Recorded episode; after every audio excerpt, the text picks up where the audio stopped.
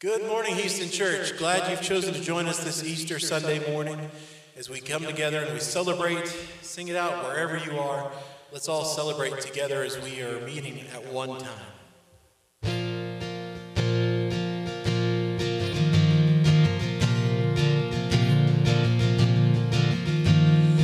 Alone in my sorrow and dead in my sin.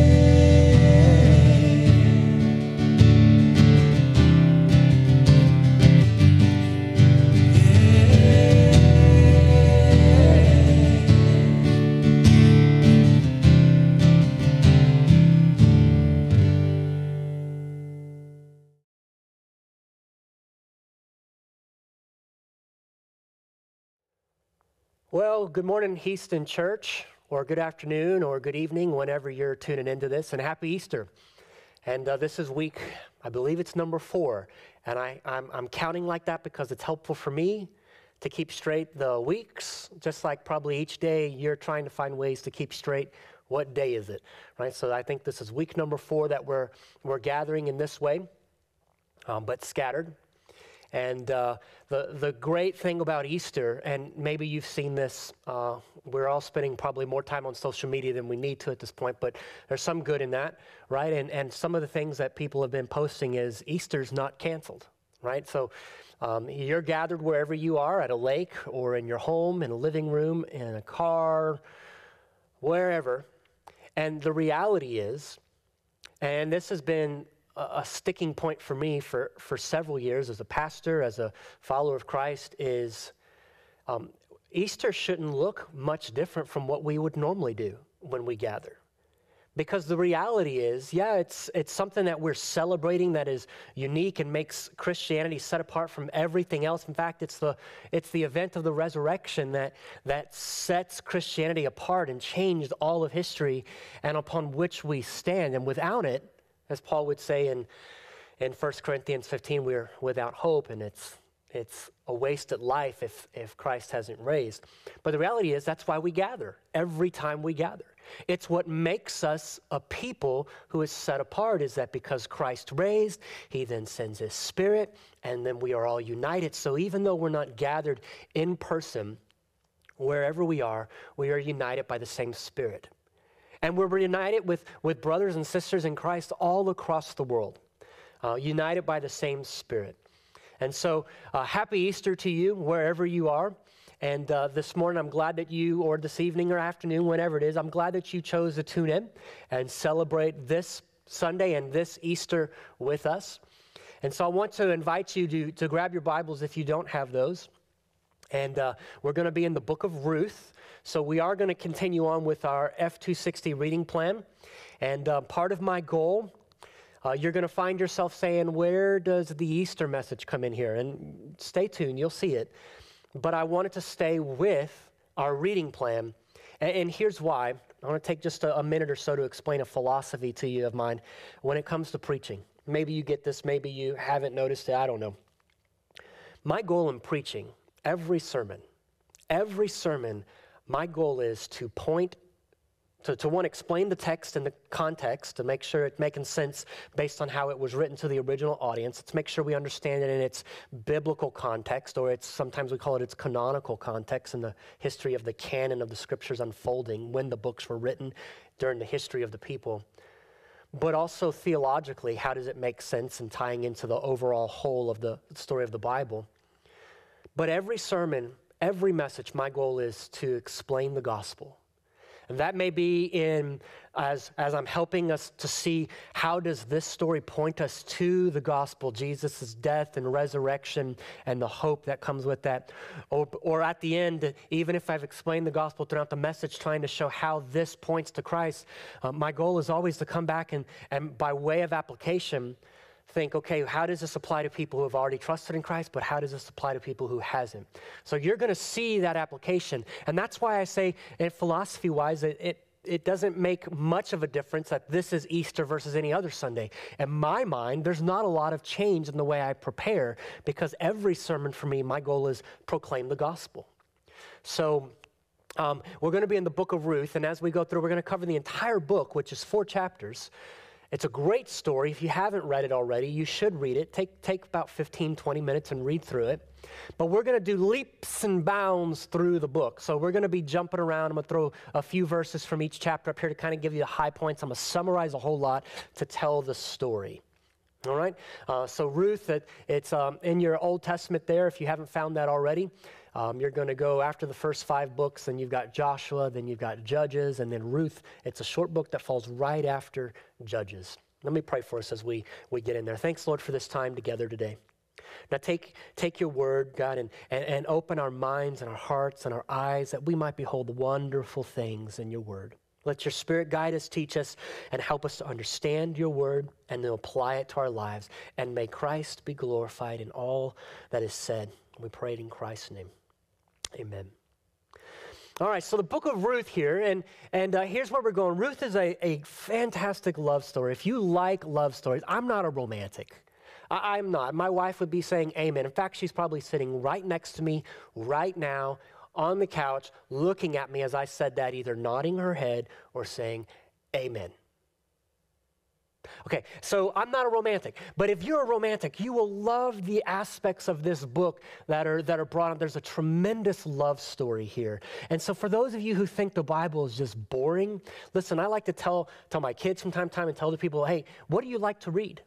If you like adventure, there's adventure. If you like love and romance, there's love and romance. If, if, if, you like mystery, there's certainly mystery. If you like poetry, there's poetry. There, there is all kinds of genres here. Ruth is a story, a factual story, but it's a story, it's a narrative. It's, it's taking place in history, and it's a love story of sorts. But it's not, it's not like a love story that you would maybe watch that you've probably been binging on Netflix. And so let's, uh, let's dive into Ruth. Here's where we're going this morning. Uh, where, where, there's emptiness, God can bring fullness. And, and I would just put that before you. Start to think about where is there emptiness in my life right now? Where would I look at my life and I describe myself as being empty, feeling just desolate, deserted? There's nothing there. There's no fulfillment. There's no satisfaction. I'm empty and I'm looking for something. I'm searching for something. And what is it I'm trying to find fullness in? What is it I'm find, trying to find satisfaction and fulfillment in? Because here's what we're going to see in the book of Ruth this morning where there is emptiness, God brings fullness. And so let's take a look at that first part because what we're going to see as the story opens up, and you're going to identify with this real quick, is death brings emptiness. Death brings emptiness. So look with me at, at Ruth chapter 1, and we're going to uh, look at verse 1, and then we'll jump around here a bit. In the days when the judges ruled, there was a famine in the land. And a man of Bethlehem in Judah went to sojourn in the country of Moab, he and his wife and his two sons. Now, pause there for a minute because there's some important information there. If you just finished a reading plan in, in Judges, you would have read Judges. Now, the reading plan didn't have you read the last three chapters of Judges, but if you were with us a couple years ago when we preached through the book of Judges, you know how dark that time was. How desperate people were acting, how sinful people were acting, how depraved people were acting. And Ruth opens up by saying, This story that we're about to hear takes place in the time of the Judges and there is a famine in the land. Now, remember that God had told his people through the covenant that there's going to be some blessings and cursings in the land based on how you respond to the Lord. If you obey, blessing. If you disobey, curses. Well, one of the curses would be if you turn your back on the Lord and start following other gods, there'll be famine in the land. God will not bring the rain when it's time. So, what the author is telling us as we open up the story is that this is during a time of disobedience in the land of Israel. The people of God have been disobedient. They've turned their backs. They're likely under the, the, uh, the, the captivity or rule of other people in their land, maybe the Philistines, maybe, maybe a different type of people. But the famine is in the land, which have driven this particular family, this Israelite family, out of the land of Israel into a land that is not part of the land that God promised to them. It's the land of Moab. And so they went to sojourn in the land of Moab, he and his wife and his two sons. That's all very important to this story because it's telling us this story takes place in a dark time in the history of the people of God. In a desperate time, and it's driven this particular family, this man of, man, of Israel and his family, to a land away from where God has led them. All right, so, so let's, uh, let's keep reading. Let's go to, to verse 3 through 5 there. So, chapter 1, verse 3. The man's name is Elimelech. But Elimelech, the husband of Naomi, okay, so that's going to be a key character there, died. And she was left with her two sons. These took Moabite wives. The name of one was Orpah, and the name of the other was Ruth. They lived there about 10 years, and both Mahlon and Chilion, those are the sons, died. So that the woman was left without her two sons and her husband.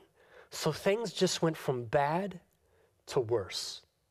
You've been in a situation like that where, where you, you maybe provision was low and things were desperate and things seemed dark and it drove you outside of your routine, outside of your, your normal way of operating. Hello.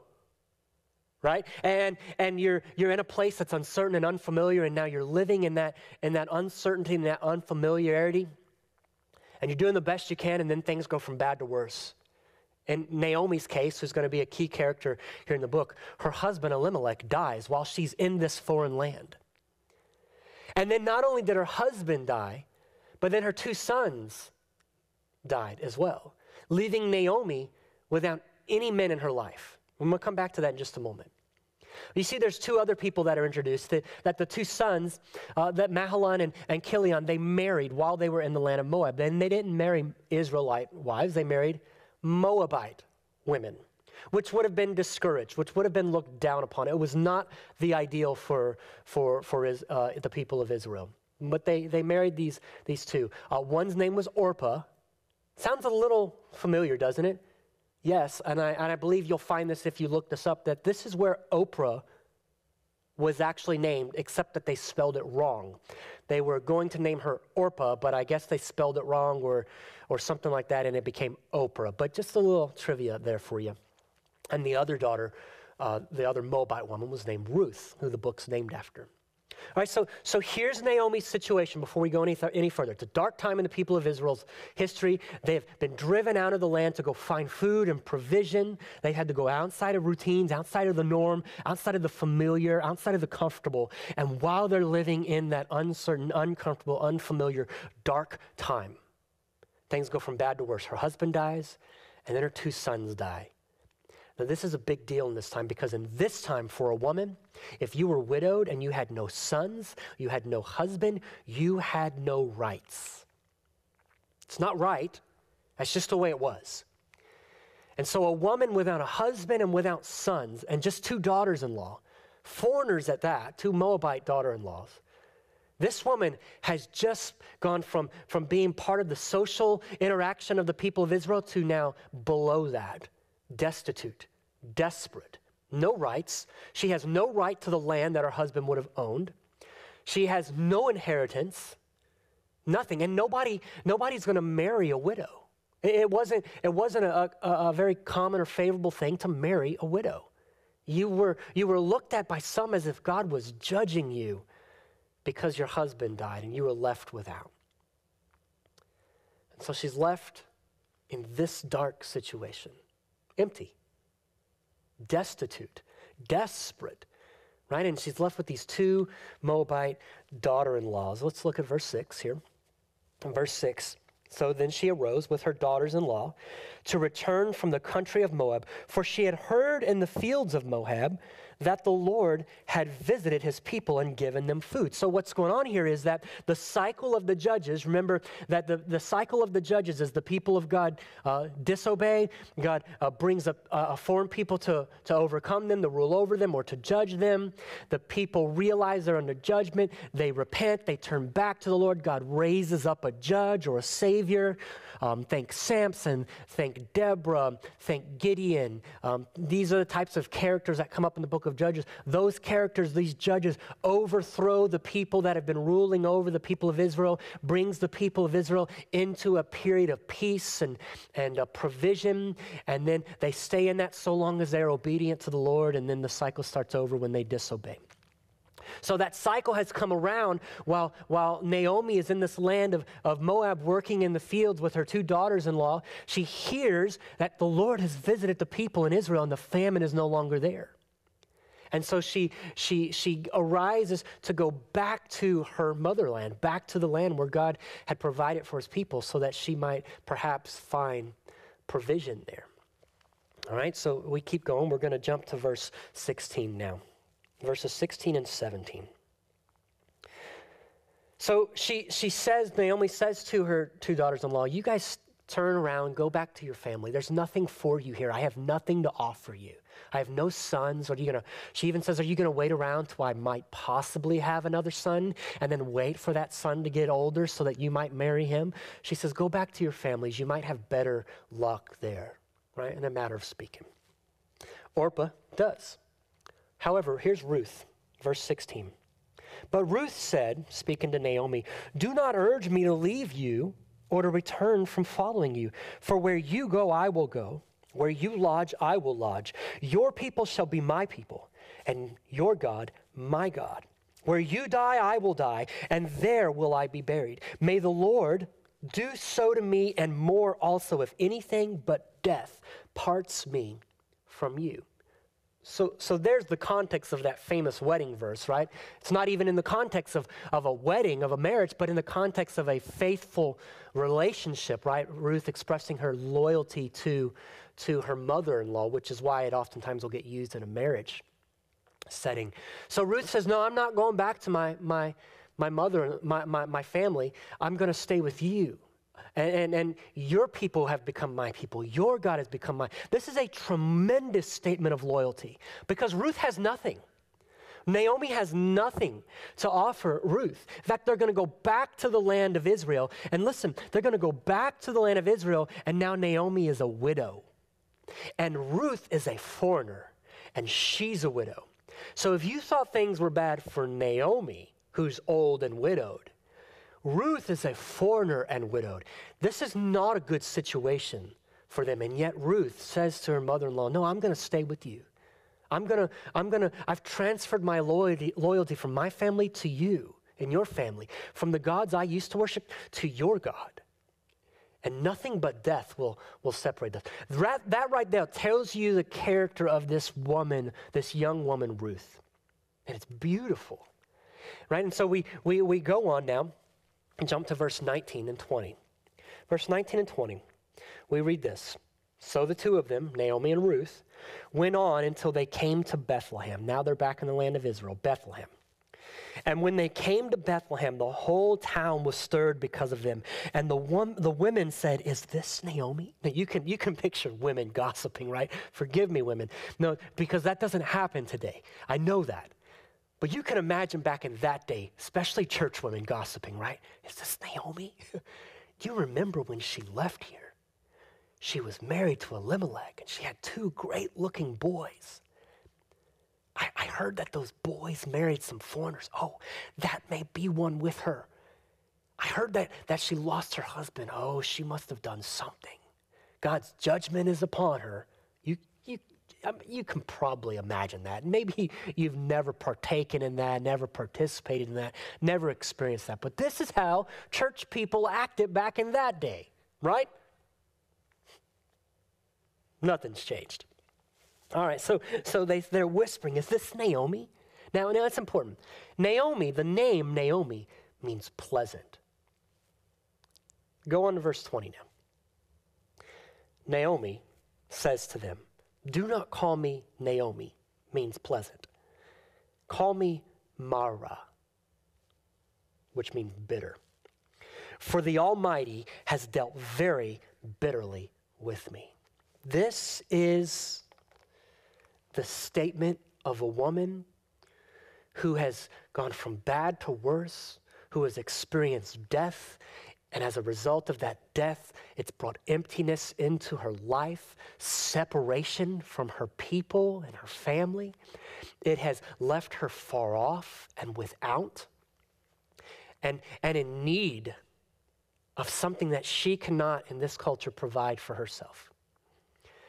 And she takes her situation and her circumstances and she says, I'm not pleasant. Don't call me pleasant. Don't call me Naomi because God has dealt bitterly with me. Call me Mara. Some of you have known the crushing nature of, of things going from bad to worse.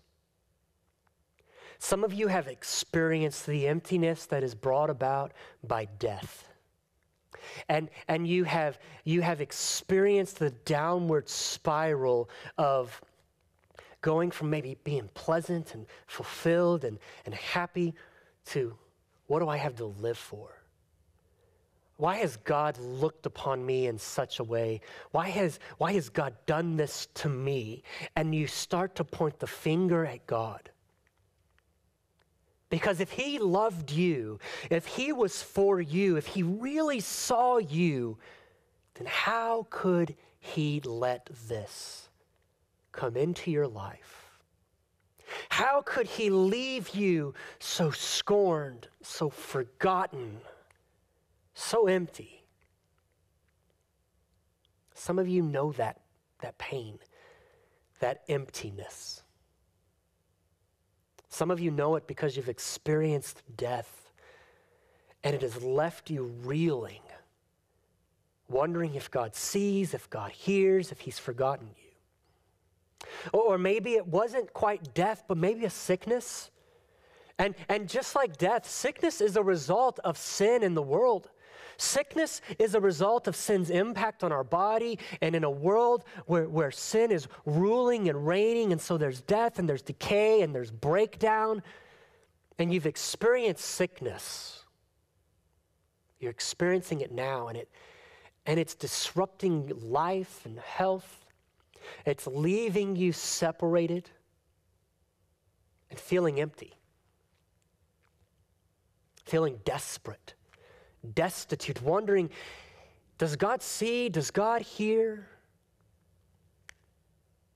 And maybe today you find yourself, or maybe throughout the week you found yourself wondering, is there a, a, way to ever be full again? You know, in that, in that sense of living life to the fullest, you know? Is there, is there a way to go from that emptiness to being full? Is there a way to have what I once had? Or maybe to have what I've never known, but that I'm longing for fullness. You see, because death brings emptiness. But as we continue on with the story, we're going to find as the story starts to shift gears, death may bring emptiness, but God brings fullness. And so we're gonna we're gonna really fly through the rest of the, this story. The next two two three chapters um, are gonna really move the action along here, right? And so we we go on and look with me at chapter two, verse one. Now Naomi had a relative of her husband, a worthy man of the clan of Elimelech, whose name was Boaz. Now, now this is important because we're introduced to another, another main character. So you've got Naomi, you've got Ruth, and now Boaz.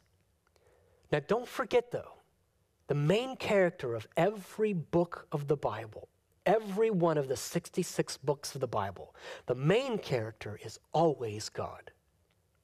And so you've got these three you've got Naomi, the widow, the old widow, destitute, lost no rights.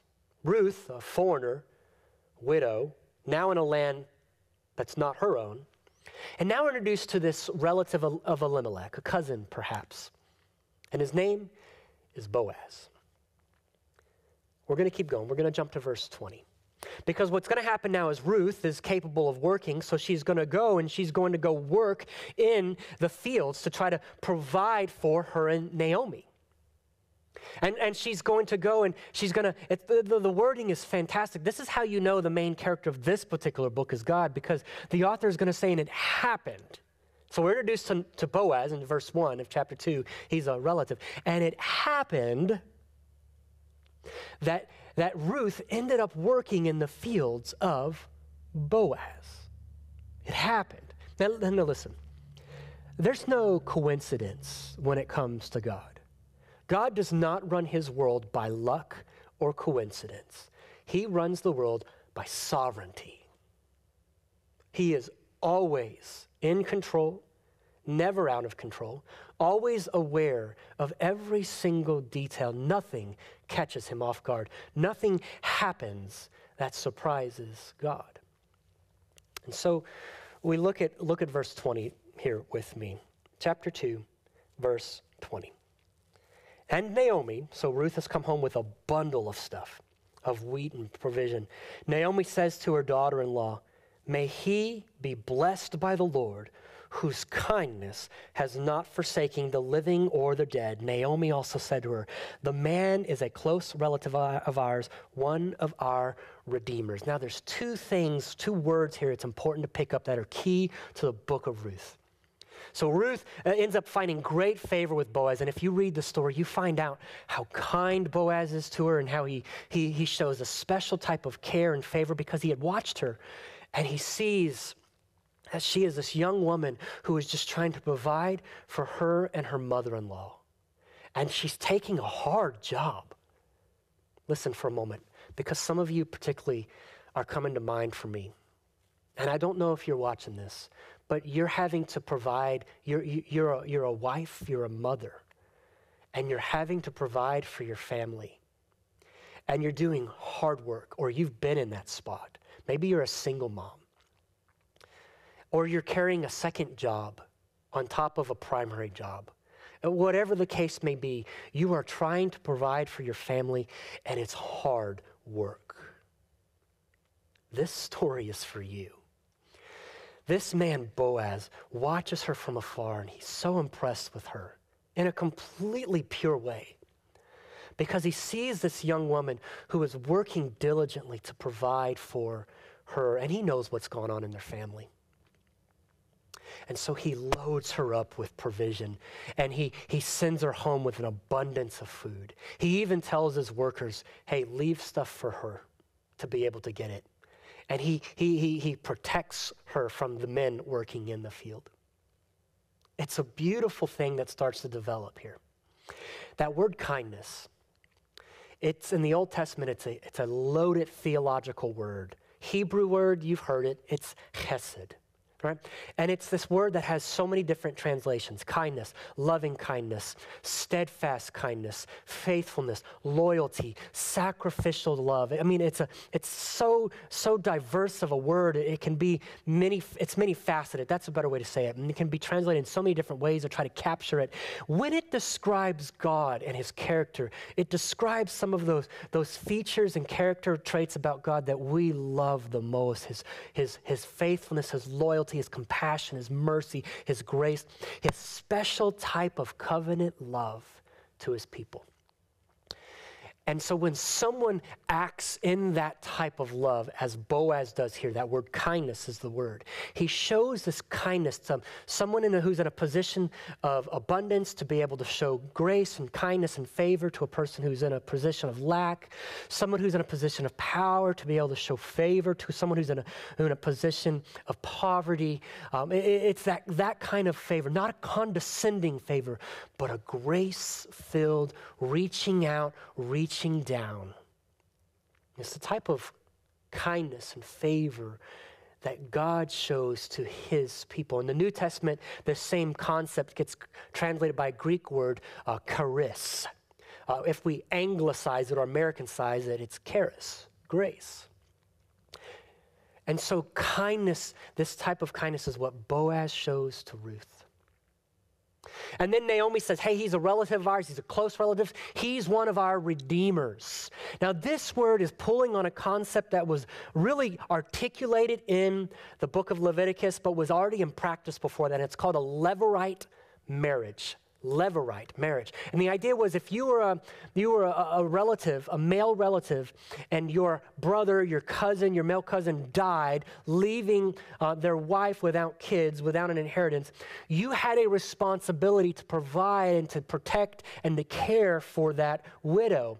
And that part of that responsibility could be, if they already had maybe children, um, but they weren't old enough. Maybe you would, you, would, you would purchase the property that belonged to the dead male relative. You would redeem that property so that that woman would not be left destitute, would not be left um, impoverished, but would be provided for. If she had no son to whom uh, to pass on her inheritance, then, then you had a responsibility, if you were able, to be able to uh, marry that woman and then provide, if the Lord was willing, a son for her.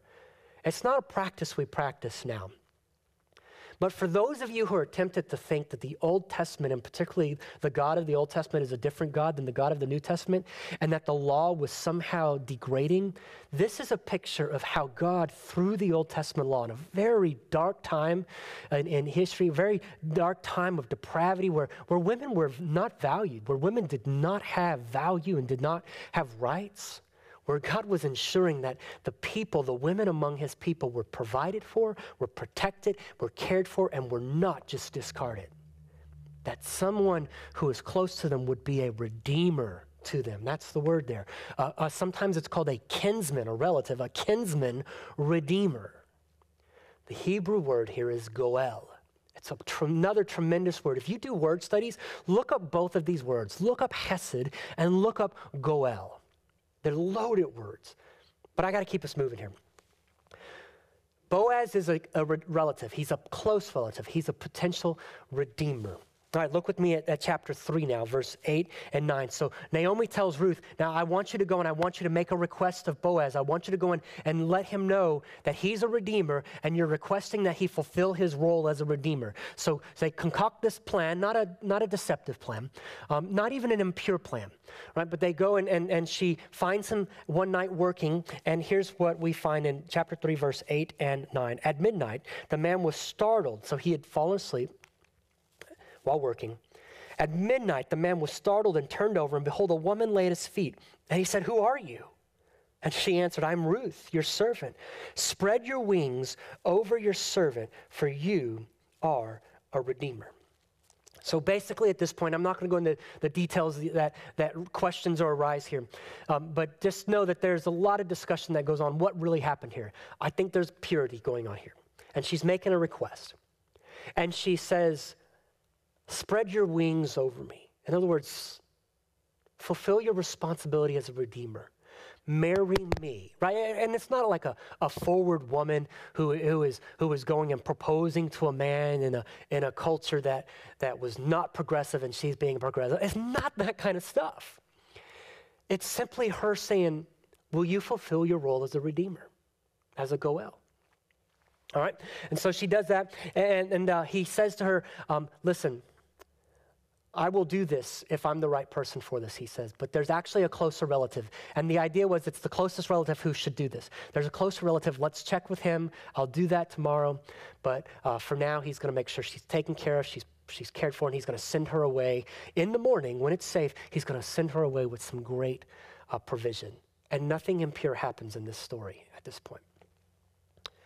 The next day, we're going to jump now to chapter, chapter 4, because the next day he goes to the gate, he finds this other relative, he catches him up to speed. Hey, Naomi's back in town, husband died. Um, she is in need of a redeemer. Um, you're the closest relative. She has some land. Are you willing to do this? He says, Oh, yeah, I'm willing to do this. He's going to inherit some land, right? And then Boaz says, Well, if you do that, then the other thing that comes with this is she has a daughter in law, Ruth, a Moabitess, a foreigner oh, whoa, whoa, whoa, wait, um, maybe this redeemer, this, this close relative, no, I'm not sure I can do that. It, it might impose on my, my own inheritance. I'm not capable of doing that. Boaz, if you want to do it, it's yours. Okay. Boaz makes the deal, does what he needs to do. Jump with me to chapter 4, verse 13. Chapter 4, verse 13. So Boaz has gone back to Ruth now. So Boaz took Ruth, and she became his wife. And he went into her. That's biblical speak, parents. That's Bible speak for you know. And um, he went into her, and the Lord gave her conception. See how the Lord is the main character here? And she bore a son. Look at verse 14. Then the women said to Naomi, now Naomi comes back into the picture here, and Blessed be the Lord who has not left you this day without a redeemer. And may his name be renowned in Israel. I'm going to pause there for just a moment because there is a tremendous shift in the story that has taken place. Remember, death brought emptiness, but God brings fullness. And so Boaz, he, he is a relative, he is close, he's related to him, and he comes and he brings um, uh, fullness back to this family by marrying Ruth. The Lord blesses them by opening Ruth's womb, gives them a son. Now, that son is, is not only a blessing to, to, to Boaz and, and Ruth, but to Naomi because it's going to carry on the family of her husband's name. And, and that son now is going to be able to inherit the land and the property and the rights of her husband. And so now you've got Naomi who started the story going, Don't call me Naomi because God has dealt bitterly with me and she was bitter and she's empty. And now the story is flipped completely 180 degrees. And now God has brought fullness back into Naomi's life because he's provided this, this, this son through, through Ruth and Boaz, the faithfulness and the loyalty of Ruth to Naomi and the, the kindness and the favor of the hesed of Boaz to Ruth to fulfill his role as a redeemer. And the faithfulness and kindness of God to open up the, room, the womb of Ruth and provide a son. And so we go on and we look at verse 15 and 16. He shall be to you, this is the lady still talking about the son. The son shall be to you, a, or God shall be to you. He's talking about God. God shall be to you a restorer of life and a nourisher of your old age. For your daughter in law who loves you, who is more to you than seven sons, has given birth to him. What a statement. Your daughter in law, a woman who is more to you than seven sons. Because God does not neglect women. In fact, God values women and He upholds that value and He provides and He protects them. And, and he, is, he is a God who sees and cares for the vulnerable. And He doesn't favor men over women. And the Bible draws that out. The author of the Bible, God, and the human author of the book of Ruth draws that out here. Keep going, verse 16. Then Naomi took the child and laid him on her lap and became his nurse. God has flipped the story. He's become once again a, a, restorer of life. He's brought fullness where there was emptiness because death brings emptiness, but God brings fullness. And then the story, the story wraps up verse 17. Look with me there, verse 17. And the women of the neighborhood gave him a name, saying, A son has been born to Naomi. They named him Obed. He was the father of Jesse, the father of David. Yes, King David. So there's part of this story that's helping us to see where David comes from, one of the greatest kings in the history of Israel. And we'll get into his story here in the next couple of weeks. But how good is God? Right? And Ruth, by the way, will also show up in the genealogy of Jesus. She is part of the line of Jesus. And yet she's a foreigner, and she was a widow. She was vulnerable.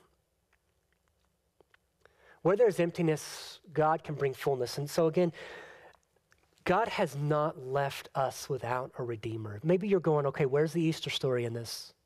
Here it is. The story starts out with death. That death brings emptiness, destitution, desperateness, desolation, and it separates this family from their people. It's, it brings separation. And there's a type of separation that Naomi and Ruth cannot overcome on their own. They are, they are left uh, far off from the people, from their families. So far off, so separated are they because of what death has brought, that they are unable to do anything to bridge that gap. They are in need of someone, someone who is like them, a, a, relative who's related to them, who's close to them, someone who can step in and show a kindness to them that's undeserving, but that, that is the type of kindness that is sacrificial and selfless, that would then step in and redeem them. To restore to them the, the, the value lost and the, the rights lost, and to, to restore the fullness that, that has left them because of that death. And then that, that, that, that, that, that Redeemer, Boaz in the story, right? That Redeemer steps in, fulfills his role. And as a result of that redemption that takes place, it brings a, a fullness and, and new life. And so there was a child born, a son, a new life. My God, he's so good. Do you see it? Do you, do you hear it? Because just like Naomi and Ruth, we have experienced a death. As a result of sin that has entered into the world, death came through one man, Adam, and as a result, death spread to all people. Romans 5, chapter 12. Uh, Romans chapter 5, verse 12. We've experienced a death, and it's left us empty and desolate and desperate and separate from God. And that, that desolation and that desperateness and that emptiness, that, that separation is so great that we cannot do anything to overcome that. We instead are in need of someone who is like us, someone who is related to us, to step in and redeem us and to show that kindness, that grace, that favor to us.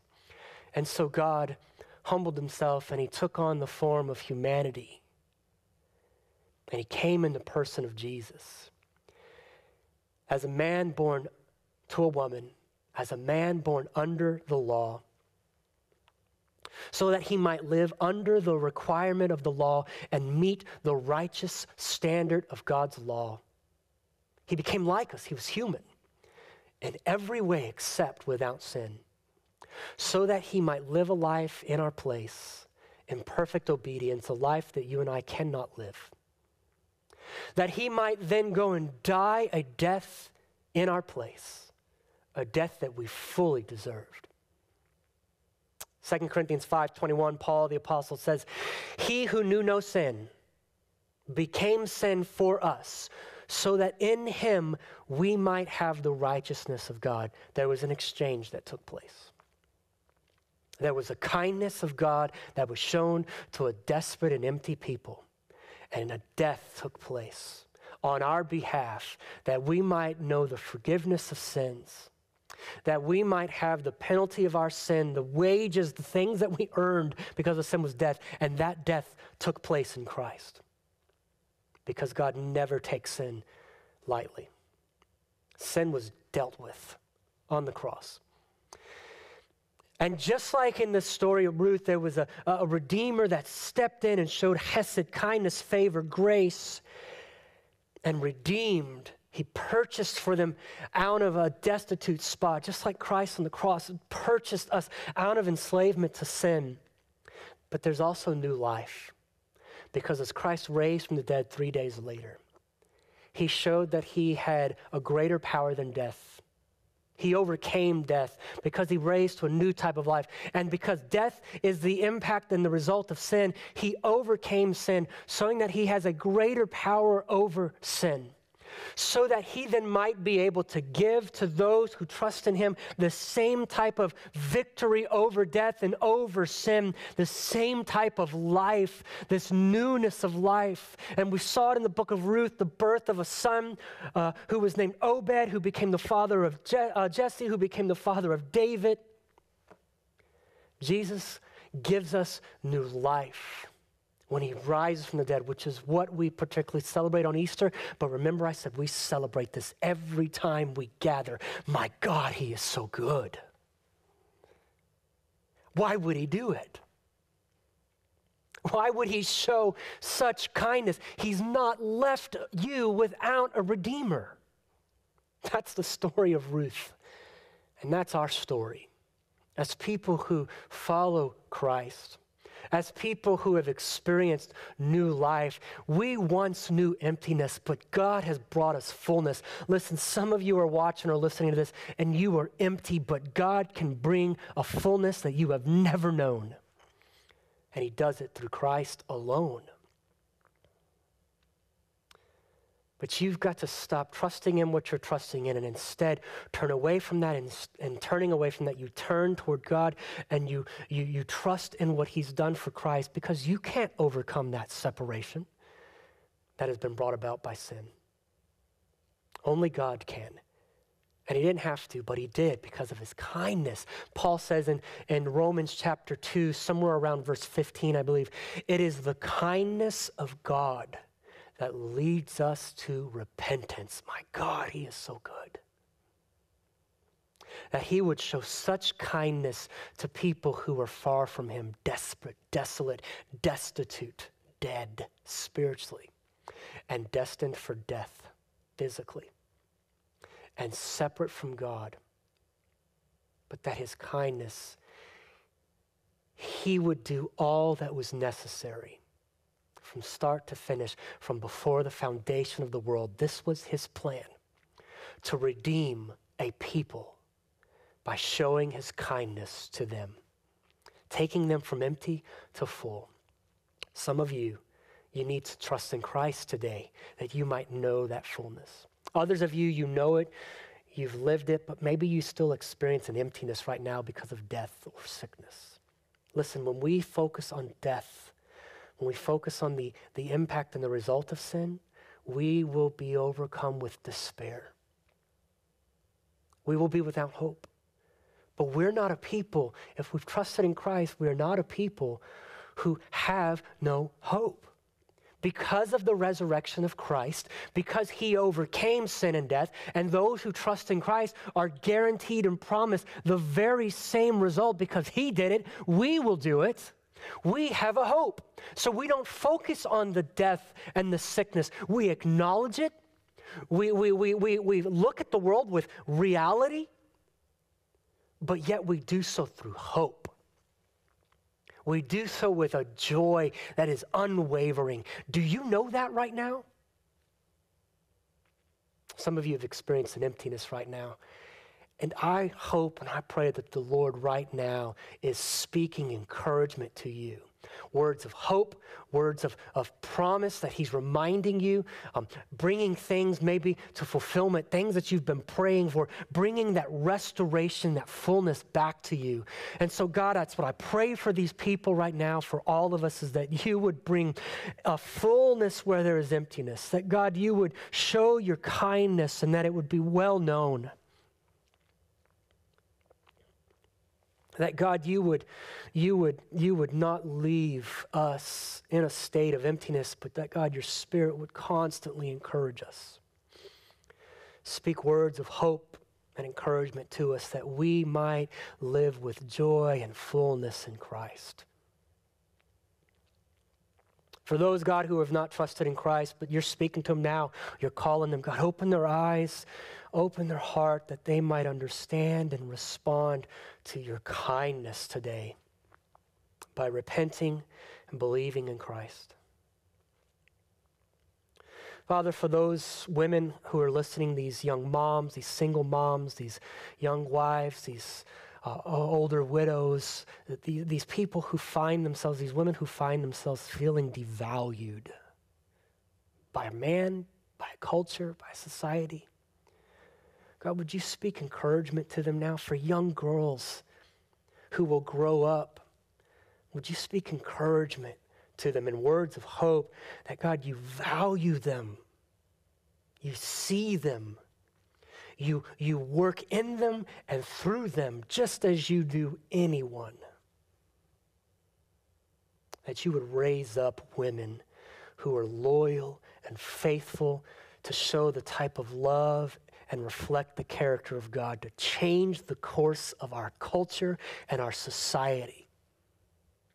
That these women, that God, you would raise up strong women who love you and who are surrendered and submitted to you and obedient to you, but who are unwavering in the face of those who would devalue or discourage. Speak to those girls those women now, Lord. And for that person who's empty, God, I pray that you would turn their situation around, that they would then know your kindness and give you the glory. My God, you are so good. And I thank you in the name of Christ, our risen Lord. Amen. All right, you guys, I know a second week in a row I went long, but sorry. Um, if uh, if, uh, if uh, we can do anything for you, I want to remind you we're trying to stay in touch with you. Please let us know. And until we talk to you next, we will see you then. Happy Easter.